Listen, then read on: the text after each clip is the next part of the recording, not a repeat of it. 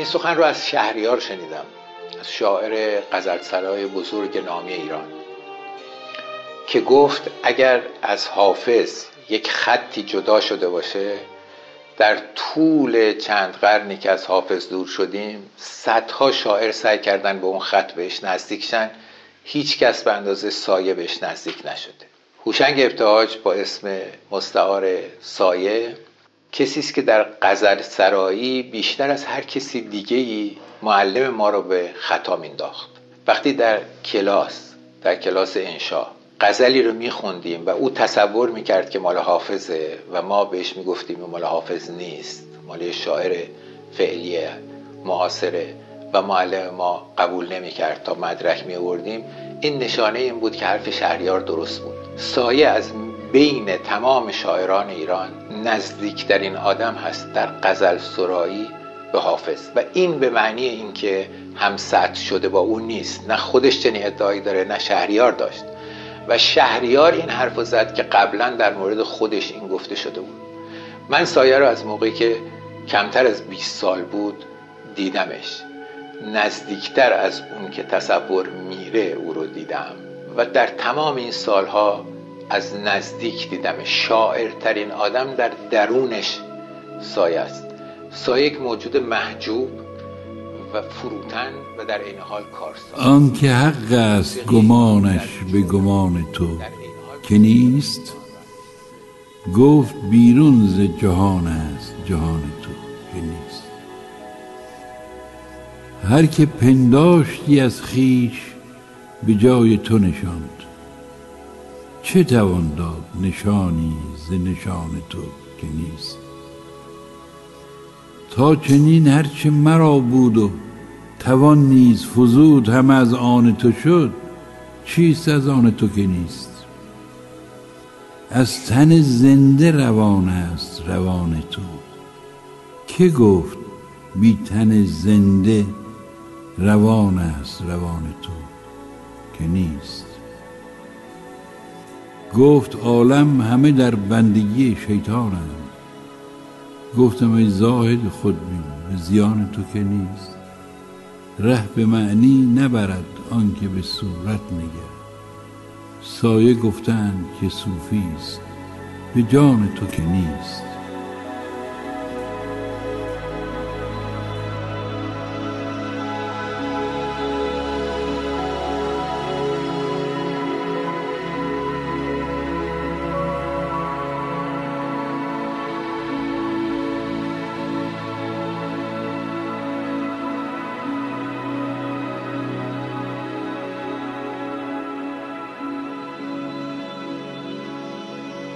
پی الف سایه سراینده بیشمار شعر و ترانه موندگار رو کمتر کسی که نشناسه. سایه تو ای پری کجایی؟ سایه ایران ای سرای امید؟ سایه ارقوان سایه شاعری که در شعر نیمای جایگاه خاصی داره. غزل سرایی کم نظیره. در تحولات موسیقی دستگاهی نقش مهمی ایفا کرده و تصحیحش از دیوان حافظ دستاورد مهمی در حوزه پژوهش ادبی به شمار میاد. درباره سایه گفتن که کمتر کسی در شعر معاصر به اندازه اون ما رو به روح شعر کلاسیک فارسی نزدیک کرده. اخیرا کتاب مفصلی از خاطرات سایه منتشر شده. دفعه اول موسیقی اومد یا شعر اومد؟ موسیقی.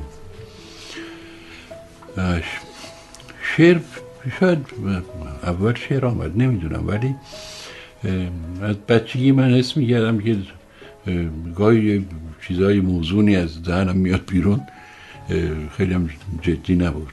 خیلی بچه بودم واقعا.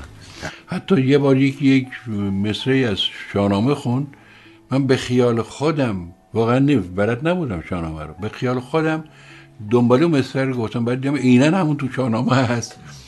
که پولاد کوبند آهنگران. اولین شعری که گفتین چی بود؟ حالا نمی‌دونم من اولین شعرهای چاپ شده من مال سال 2021 اه 2021 یعنی من 13 سالم بود بله 2021 رو ما بس ندادیم بخونیم. بله اون یک اولین کتابی که چاپ شد من از خودم هم قایمش می‌کنم. بله. اونجا غیر از اینکه یه مدار غزل هست یه مدار شعرهای به اصطلاح سیاسی هم هست. حتی توی شعر از انگلستان اسم بردم مثلا بله. من در شهری بزرگ شدم که شهر روشنفکری سیاسی بود دیگه. از محصلین مدارس از اتحادیه محصلین و از این حرفا بود و شما از رشت اومدین تهران اما اومدین چیکار کنید تهران حالا خودم نمی‌دونم. هر فکر می‌کنم چرا آمدم. شما از این جمع مشهور به اصطلاح شعرا و نخبگان بعدی که دیگه بعدا مجالس شدین اولین کسی که دیدین کی بود؟ از این جمعی که شناخته شده است شاملو. شاملو آمد رشت آمد خونی من نه موقع گرفتار بود یا نه بعدا؟ نه سال سال نه 21 نه دیتر سال 23 نه 5 6 نه بعد از 6 بعد 26 برای اینکه ما دیگه خونه نبودیم یه خونی پدرم اجاره کرده بود. اونجا بودم. من از می‌بینم اصلا تو چشمه. شام رو آمد پیش من راجع به نیما صحبت کرد و از این حرفا. خیلی موقع طرفدار نیما بود. اون موقع شما هنوز خودتون نیما ندیده بود نیمار ندیدم نه. من وقتی آمدم تهران سال سی نیمار دیدم. در سال سی که من کتاب سراب چاپ کردم سفریچا چاپ کرده بود فردای روزی که این کتاب منتشر شد من تو کافه فردوسی نشسته بودم داشتم چایی میخوردم. مرسا کیوان آمد سراغ من کیوان رو از دور میشناختم. تو خیابان میدیدمش از سالها پیش از سال 24 25 میدیدمش ولی باش سلام علیک نداشتم. اون موقع امضای مصاهر دلپاک داشت. شعر می‌گفت به اسم دلپاک اغلب ریش داشت یه خود جولیده و چیزا بدحال بود کیوان ما سر میز من گفت یه دقیقه می‌تونم بچینم با تو از سوالی بکنم. گفتم بفرمایید. گفت من مرتضی کیوانم. خودم میشناسمتون بعد نشست. حالا کتاب دیروز منتشر شده. گفت که دو تا سوال دارم. یکی اینکه شما یه مقدمی بر این کتاب نوشتین. اونجا من چیز نوشتم پیام و پیمان. نوشتم که در حالی که دنیا اینطور و فلان هست و ظلم هست و استبداد هست و فلان هست و استعمار هست و اینا. من از گل یاس رو نمی‌دونم فلان حرف زدم. و نمی‌خوام دیگه اینطور باشه. می‌خوام شعر من بیان چیزای مردم باشه از این حرف. گفت می‌خوام بپرسم میگه چطور شد که همچین چیزی نوشتیم بعد گفت که آخرین شعر این مجموعه شده شعرهایی با مصرهای کوتاه بلند. چطور شد به اینجا رسید؟ هر دو نکتهش خیلی دقیق داره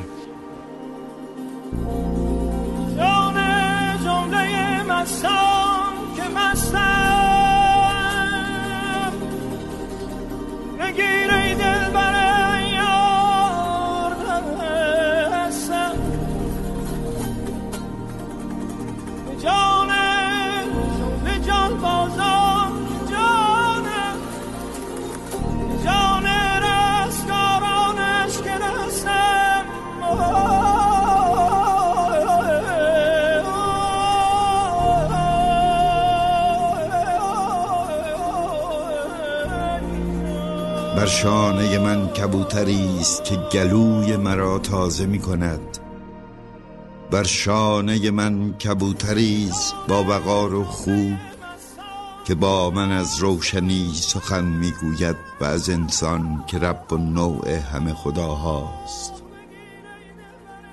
من با انسان در ابدیتی پر ستاره گام می‌زنم. من با ابدیت بیگانه نیستم.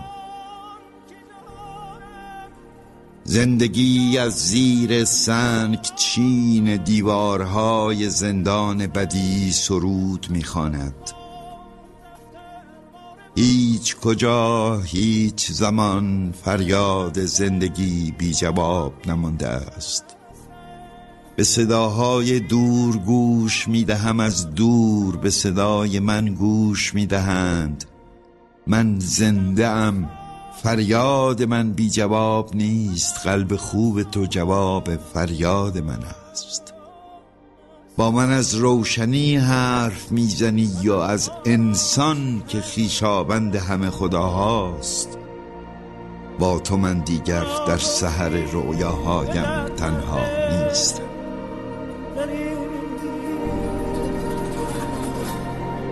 مرا گفتی قده بشکن شکستم مرا گفتی ببار از جمله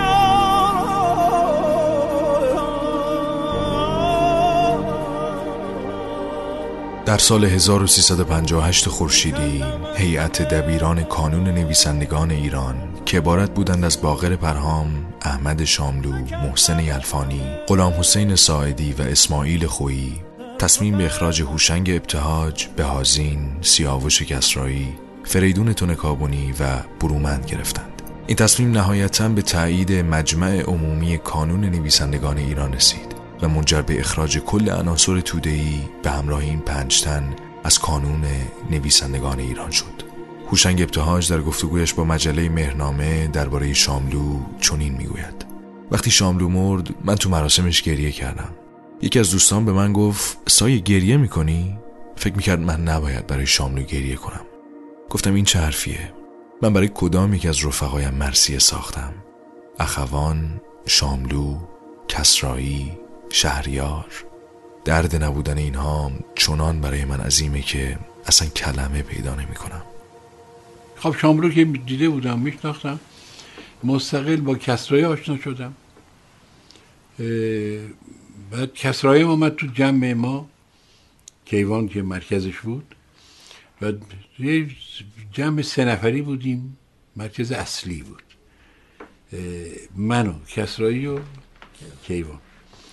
شاملو شد عضو این جمع شدیم جمع دائم چهار نفری. این چهار نفری دیگه تا آخر موند همینطور. بعد یه روز من و کیوان و کسرایی رفتیم سراغ نیما. می‌دونستیم نیما تو اداره نگارش کار می‌کنه. تو خیابان اکباتان اداره وزارت معارف اونجا بود اداره وزارت فرهنگ. رفتیم اونجا برای اول ماه بود ما می‌رسیم که نیما فقط اول ماه میاد حقوقشو می‌گیره و میره. رفتیم نبود. حالا بعدا آمد یا قبلا آمده بود نیدیمش یه دفعه دیگه رفتیم که بود و برش داشتیم آمدیم رفتیم اولین دکان عرب فروشی نیما باستاد و عرقشو خورد و البته چون ما دیگه عرق خوری چیز نبودیم سر صبح باشیم بریم چیز کنیم. بعدم چند بارم که خونی کسرایی بود یه عکس معروف هست که بله. زیر کرسی نشستیم خونه سیاوشه؟ خونه سیاوشه بعدم یه خونه نیما و خب خیلی برای ما چیز بود یعنی ما هم آدم عجیب غریب بود. اصلا هیچ به شاعر دیگه شباهت نداشت. و کاراش برای ما کاملا تازگی داشت. خودش هم خب بلد بود ارائه خودش مثلا نشسته بود صحبت می‌کرد. میگو من شعرها وقتی می نویسم و چشم نویسم می‌کنم تو گونی. تو نگاه می‌کرد ما فکر تو این اتاق پشت سرش گونی های شعره. وقتی آقای تاباز کلیات نیما رو چاپ کرد. ما یکی دو تا شعر بود که نیدوده یه غزلی بود که راج به علی بود و یه شعر دیگه. رو یادم نیست. ولی خیلی آدم جالبی بود. خیلی شما حالا, در این زمان شهریار چه وضعی داشت با شما؟ شهریار رو من سال 27 یه روز با یادش بخیر آقای دکتر محمد امین ریاهی. من با ریاهی از سالا پیش آشنا بودم از سال 25 25 26 موقعی که دوری دکترای ادبیات فارسی رو می‌خوند. من باش آشنا بودم و منم رفاقتم چیز بود دیگه شبانه روزی بود با آدم ها یعنی علل حسابی نبود اینجا تمام بود. من با اینا می‌رفتم دانشکده. گاهی می‌رفتم با اینا سر کلاس می نشستم خب اون دورم دوری عجیب غریب بود. یه فروزانفر بود. بهمنیار بود. همایی بود. بهار بود. بعد حکمت مثلا حکمت در دومش اون حساب می‌شد در مقابل این غولای چیز. ولی دانشگاه ادبیات اون پشت میدان بارستان اونجا بود که باغ خیلی قشنگی بود. واقعا بهترین جا برای داشته. بعدم شد ادبیات. آره. اونجا من قدم می‌زدم برای خودم مینشستم آواز میخوندم و شعر می‌گفتم و اینا میشن سر کلاس می آمدن گاهی هم حوصله میگردم اینا سر کلاس میشن بعد می آمدن بیرون اینا رو مسخره می‌کردم. پرت فلات چیه شما می‌خونی ابتهاج درباره ملاقاتش با شهریار چنین می‌گوید. اولین بار که شهریار رو حضوری دیدم با آقای ریاهی بود. فکر کنم سال 26 یا 27 بود. رفتیم کوچه فلاح به آدرس شهریار. در که زدیم تصادفا خود شهریار اومد و در باز کرد. اصلا اون روز اول که شهریار رو دیدم فهمید که من همه غزلاش رو حفظم. اونم خیلی حیرت کرده بود از این موضوع.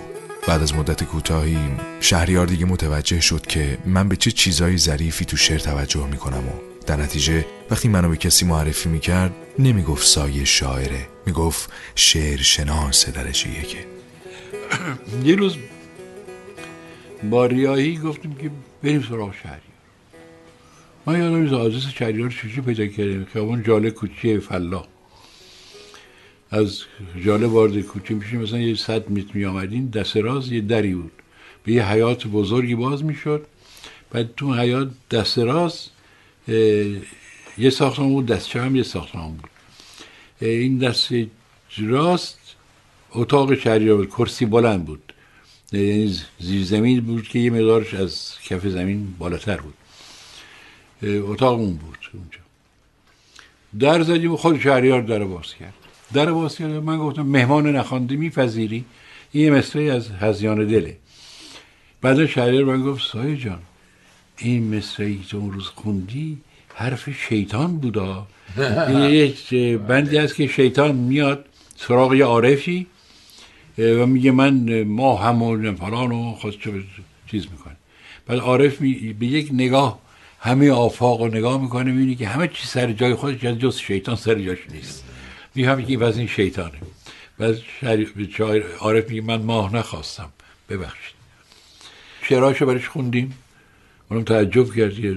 جوونا آمدن شعرش از حفظ می‌خونن. یکی دوتام نه. من شما بیشتر بیشتر به شهریار علاقمند تا نیما. نمیشه گفت. این موسیقی ایرانی موسیقی کلاسیکه برای من. هنوز هم همینطور هست دیگه. بله. من یه روز یه شعر غزل میگم یه روز شعر. شما تنها کسی هستید که این حال درتون حفظ شده از اون جمع آتش به جان گرفته های اون سالها. شما تنها کسی هستید که این وسط این خط واقعا نمیشه گفتش که نمی‌دونم خودتون موقع آره برای من طبیعیه. یعنی بعضی شعرها هست که اقتضا می‌کنه که در این قالب گفته بشه وضعیت در اون قالب. نغمی نغم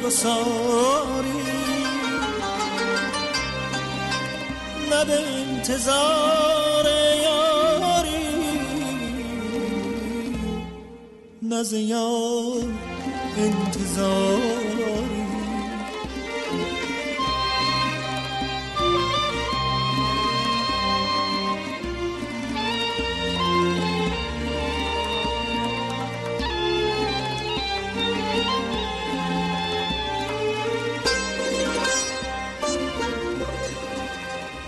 تو شهر ما بر خیلی ضعیف بود. نمی‌شد رادیو گرفت. رادیو اون موقع بیشتر موج بلند و موج متوسط داشتن.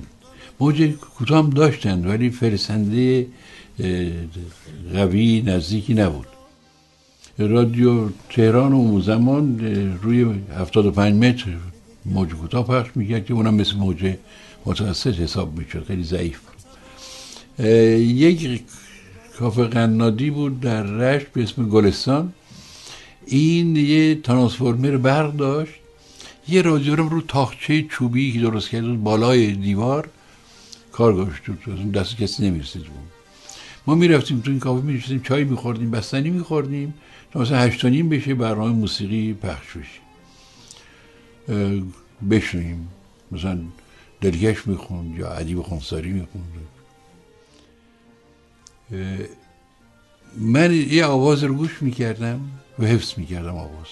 واقعا حفظ می‌کردم. بعد می‌رفتم خونه فورا اون غزلی که مثلا ادیب خونده بود غزلی مثلا سعدی بود اونو میذاشتم جلو. اون آوازی که شنیده بودم و تکرار می‌کردم. دیگه مثلا یه هفته ده روز بیست روز یک ماه دو ماه این آواز هم تو هم میگشت همینطور دیگه. یک امتیازی که این کار داره اینه که شما وقتی که یه شعر رو تو دلتون می‌خونین یه بیت شعر رو مثلا فرض کنین. فرض کنین دو ثانیه طول می‌کشه. وقتی اینو به صورت با صدا می‌خونین میشه مثلا پنج ثانیه یه بیت شعر رو بخونین. ولی وقتی با آواز می‌خوایم بخونین این می‌تونه ده ثانیه 20 ثانیه یک دقیقه دو دقیقه هم طول می‌کشه. برای کشش های موسیقی همراهش هست. در نتیجه چشتون از اول بیت تا آخر بیت میرو برمیگرده میرو برمیگرده.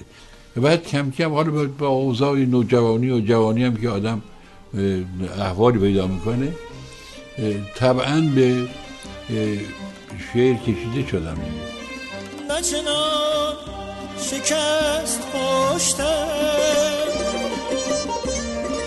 نه چنان شکست پشتم دوباره سر درارم منم آن درخت پیری که نداشت برگ و باری که نداشت برگ و باری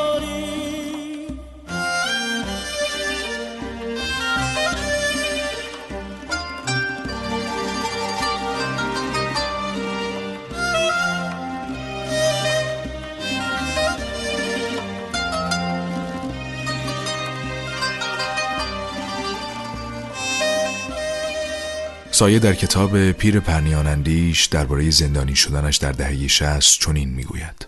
تو کمیته مشترک اول ما رو بردن توی اتاق تاریک. بعد منو صدا کردن بردن یه جای عکس گرفتن و لباسامو ازم گرفتن و لباس زندان بهم دادن. تو اتاق بزرگی زندانیا رو نشونده بودن. منم یه جا نشوندن و گفتن شمارت دهه. این شعر مال اونجاست. افتادم زبام خاک درگه شدم چون سایه.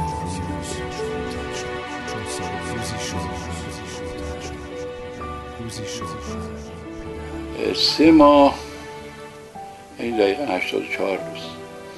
من چشم بسته تو راه رو کنار مسترا روز موزاییک میخوابیدم.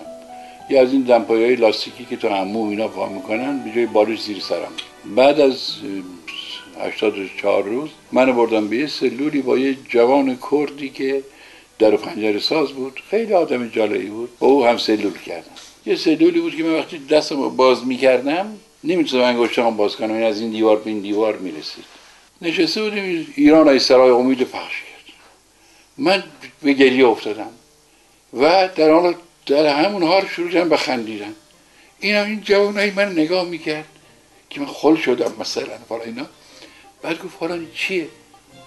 گفتم آخه اینو من ساختم. گفت پس چرا اینجا هستی؟ این طبیعی ترین سوالی که می‌تونست بکنه. شادی آزادی روزی که تو بازایی با این دل غم پرور من با تو چه خواهم کرد؟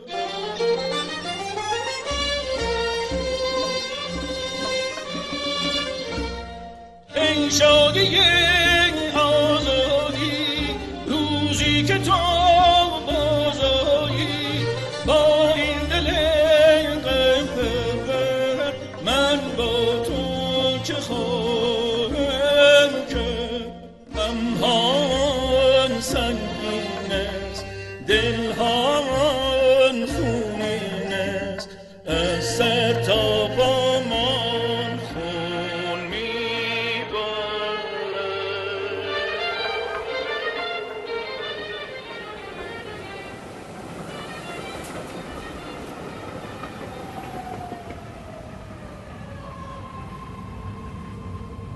سایه در چهارم اردیبهشت 1363 پس از حدود یک سال در اثر نامه‌ای که شهریار به مقامات نوشته بود از زندان آزاد شد. خودش در این باره می‌گوید من فکر می‌کنم تو تحقیقاتشون به این نتیجه رسیدن که من از لحاظ سیاسی کاری نیستم. چون هیچ دخالتی نداشتم در مسائل سیاسی. هیچ وقتم به من نگفتن که چرا زندانی شدم. در همان سال آزادی سایه از زندان همسرش آلما به همراه فرزندش یلدا ایران را به مقصد آلمان ترک کرد اما سایه که ممنوع خروج بود نتوانست همراه آنها برود و مدتی بعد به خانواده ملحق شد.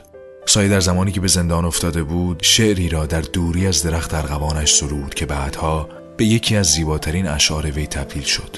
دلیل این نامگذاری وجود درخت ارغوانی است در خانه ابتهاج. ارغوان یک درختیه که چند تا تفاوت با درخت های دیگه داره. یکی بیتابی هست در گل کردن. یعنی معمولا این شیره رنگین اطراگینی که تو تنه درخت ها از این رگ های درخت بالا میره به معمولا به سر شاخه ها می‌رسه و گل می‌کنه. این از همون پایین این بدنی سفت و سخت درخت رو میشکافه واسه همین اون پایین های درخت اون جایی که چوبی خورده گره می‌خوره از اونجا چند گل می‌زنه بیرون. من در خونه ای که یه وقتی داشتم یک کنده از زیر خاک در آمده که قطر کنده زیاد بود و به نظر می رسید که مثلا این درخت باید 300 400 500 سال عمر داشته باشه که بعد یا پوسیده یا بریدنش. بعد از چند هفته از دور این کنده پاجوش های نازک سبز روشن زد بیرون و من سعی کردم در تمام مدت بنایی نظرم اونجا آهک و آجر اینا بریزن و این پاجوش ها هر کدوم یک تنه زخیم درخت شدن. خب این درخت ارغوان با بچه های من قد کشید و بزرگ شد و من به این درخت واقعا به خود درخت واقعا دلبستگی پیدا کردم. و در اون سالی که از خونه و زندگی جدا و دور بودم یاد این درخت همیشه با من بود و تبدیل شد به یک سمبولی برای همه چیز. یعنی زن و بچه و زندگی خصوصی و آرزوها و آرمانها و تصورات و ایده هایی که آدم برای جهان و انسان و فلان داره تبدیل شد به اون همین در دست این خمار قمه هیچ چاره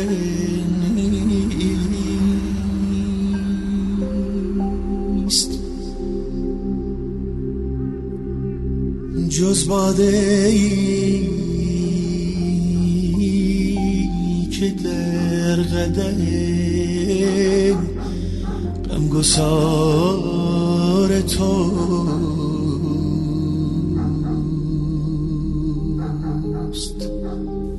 ارغوان شاخه همخون جدا مانده من آسمان تو چه رنگ است امروز آفتابی است یا گرفته است هنوز؟ من در این گوشه که از دنیا بیرون است آسمانی به سرم نیست از بهاران خبرم نیست. آنچه می‌بینم دیوار است. آه این سخت سیاه آنچنان نزدیک است. که چو بر می‌کشم از سینه نفس نفسم را بر میگرداند. ره چنان بسته که پرواز نگه در همین یک قدمی میماند. کورسوی ز چراغی رنجور قصه پرداز شب ظلمانی است نفسم می‌گیرد که هوا هم اینجا زندانی است. هرچه با من اینجاست رنگ رخ باخته است. آفتابی هرگز گوشه چشمی هم بر فراموشی این دخمه نینداخته است. اندر این گوشه خاموش فراموش شده که از دم سردش هر شمعی خاموش شده. یاد رنگینی در خاطر من گریه می انگیزد. ارغوانم آنجاست ارغوانم تنهاست. ارغوانم دارد می گرید چون دل من که چنین خونالود هر دم از دیده فرو می ریزد ارغوان این چه رازی است که هر بار بهار با عزای دل ما آید که زمین هر سال از خون پرستوها رنگین است. و این چنین بر جگر سوختگان داغ بر داغ می افزاید ارغوان پنجه خونین زمین دامن صبح بگیر و سواران خرامنده خورشید بپرس کی بر این دره غم میگذرند. ارغوان خوشه خون بامدادان که کبوترها بر لب پنجره باز سحر قلقله می آغازند جان گل رنگ مرا بر سر دست بگیر به تماشاگه پرواز ببر. آه بشتاب که هم پروازان نگران غم هم پروازند. ارغوان شاخه هم خونه جدا مانده من. آسمان تو چه رنگ است امروز؟ آفتابیست هوا یا گرفته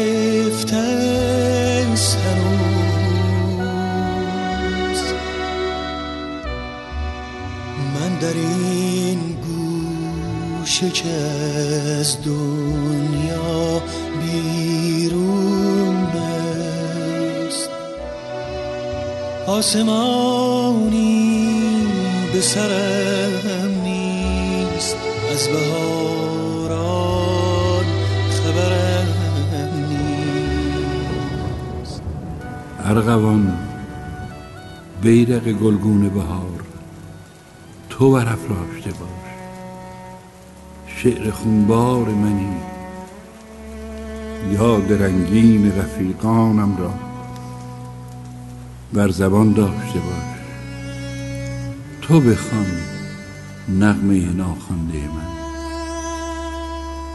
ارغوان شاخه هم خونه جدا مونده ارغوان این چه رازیست که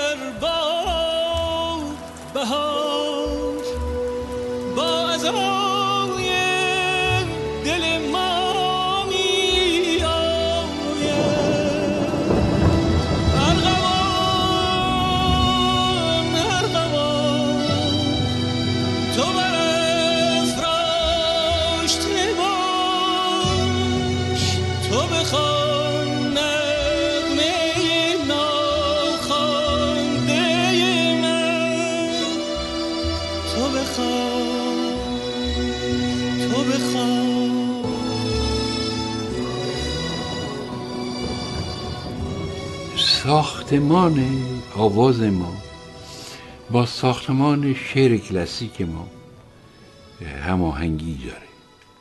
نظر افعایل عروضی و وزن و چیزنا. دیگر اینکه یه نکته خیلی مهم در این کار است شما در شعری که به آواز خونده میشه منحصرا یا وصف حال یه عاشقی که داره حرف می‌زنه داد بیداد من دور شدم از تو اینطور شد. گریه کردم ناری کردم از حرفا. یا باز خطاب به معشوقه. تو نیامدی جفا کردی بیداد کردی الک به محض اینکه شما از این خارج بشین دیگه با همین آوازمان نمی‌خونه. شما نمی‌تونیم بخونید خورما نتوان خورد از این خار که کشتیم. دیوا نتوان بافت از این پشم گرشتیم و خدای من آی امان وای حتی وقتی که یه خواننده قادری مثل آقای شجریان میاد می‌خونه که کی شعر ترانگیزد؟ خاطر که هزین باشد یک نکته از این معنی گفتیم و همین باشد. بعد دنبالش نمیشه که خدای من آی امان وای. از موضوع جای خدای من آی امان وای نیست. غریبه به نظر میاد. حالا تازه با همین مهارتی که شجران خونده و این شعر رو جا انداخت. در این موسیقی ما و شعر کلاسیک ما یک خصوصیتی هست یک محرمانه بودن هست. من همیشه رو مسر زدم. ببینید یک زن و مرد حالا احتمالا دو تا مرد یا دو تا زن ولی معمولا یک زن و مرد در یک جزیره ای باشن که ده ها کیلومتر از شمال مشرق جنوب مغرب هیچ موجودی نباشه. در خطر شنیدن حرفای اینا نیست. یکی یکی می‌خواد بگه دوست دارم. چی میگه؟ باز زمزمه میگه میگه دوست دارم. نمی‌تونه فریاد بزنه. میگه دوست دارم. من بارا اینو گفتم مثل شما راستین عدلیه آرز شدین.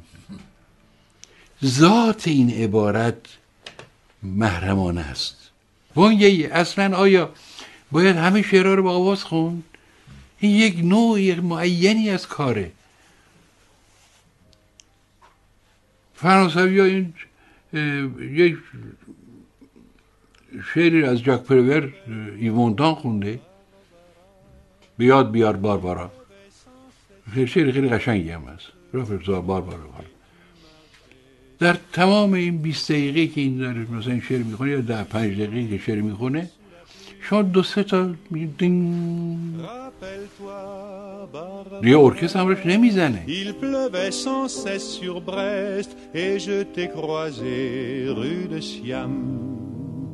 Tu souriais et moi je souriais. Rappelle-toi, Barbara, toi que je ne connaissais pas, toi qui ne me connaissais pas.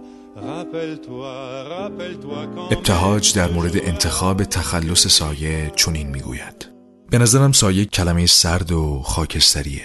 توش آرامش هست و گوشگیری و فروتنی زمینی که خوش آهنگه و تو همه وزنها جا می‌گیره. دفتر تاسیان که در برگیرنده اشعار نو ابتهاج است در سال 1385 منتشر شد. اشعار نوع سایه دارای درون مایه تازه و ابتکاری است و چون فساحت زبان و قوت بیان سایه با این درون مایه ابتکاری همگام شده نتیجه مطلوبی به بار آورده است. اما سایه شاعری غزل سراست و شاید بتوان مدعی شد که در میان تمام های شعر فارسی ارادت ابتهاج به غزل بیش از سایر غالب هاست و بسیاری او را حافظ زمانه ما می‌دانند نشود فاش کسی آنچه میان من و توست. تا اشارات نظر نام رسانه من و توست. گوش کن با لب خاموش سخن می‌گویم. گوش کن پاسخم گو به نگاهی که زبان من و توست. لا لا لا. لا لا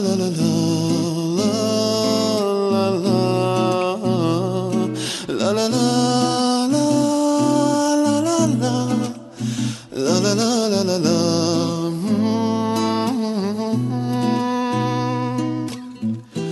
روزگاری شد و کس مرد ره عشق ندید چشم جهانی. نگران من و توست. گرچه در خلوت راز دل ما کس نرسید کس نرسید. همه جا زمزمه عشق نهانه من و توست. من و تو من تو من تو. نشود فاش کسی آنچه میان من و توست تا اشارات نظر نامرسان من و توست. گوش کن با لب خاموش سخن می‌گویم پاسخم گو به نگاهی که زبان من و توست. گرچه در خلوت راز دل ما کس نرسید همه جا زمزمه عشق نهان من و توست. نقش ما گو ننگارند به دیباچه عقل. هر کجا نامه عشق است نشان من و توست. سایه ز کده ماست فروغ مه و از این آتش روشن که به جان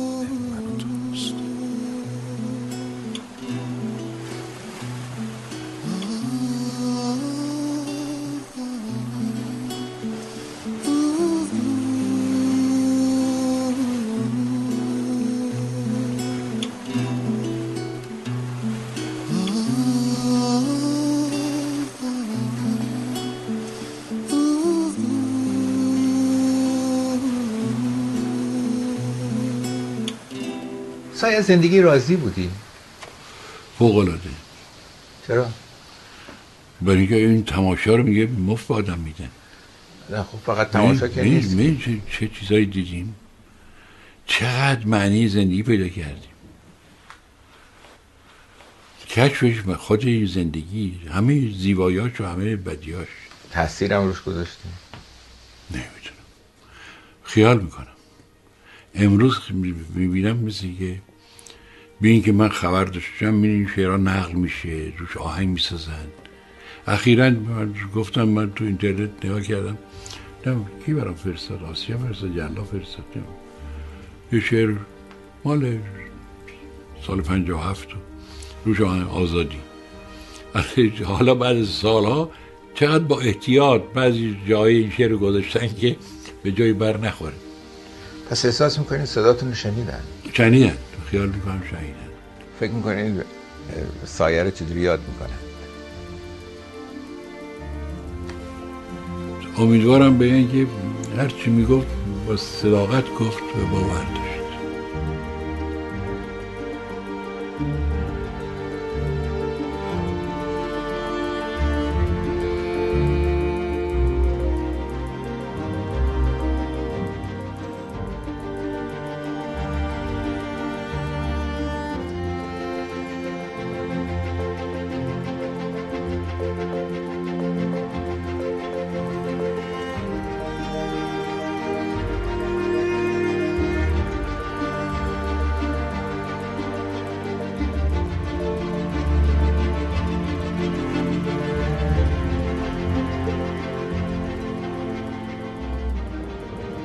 آرام دلم دیدی این زمستان هم حریف انتظار من نشد امسال خبری از برف نبود و درختان از حالا دارند شکوفه هایشان را به رخ هم می کشند.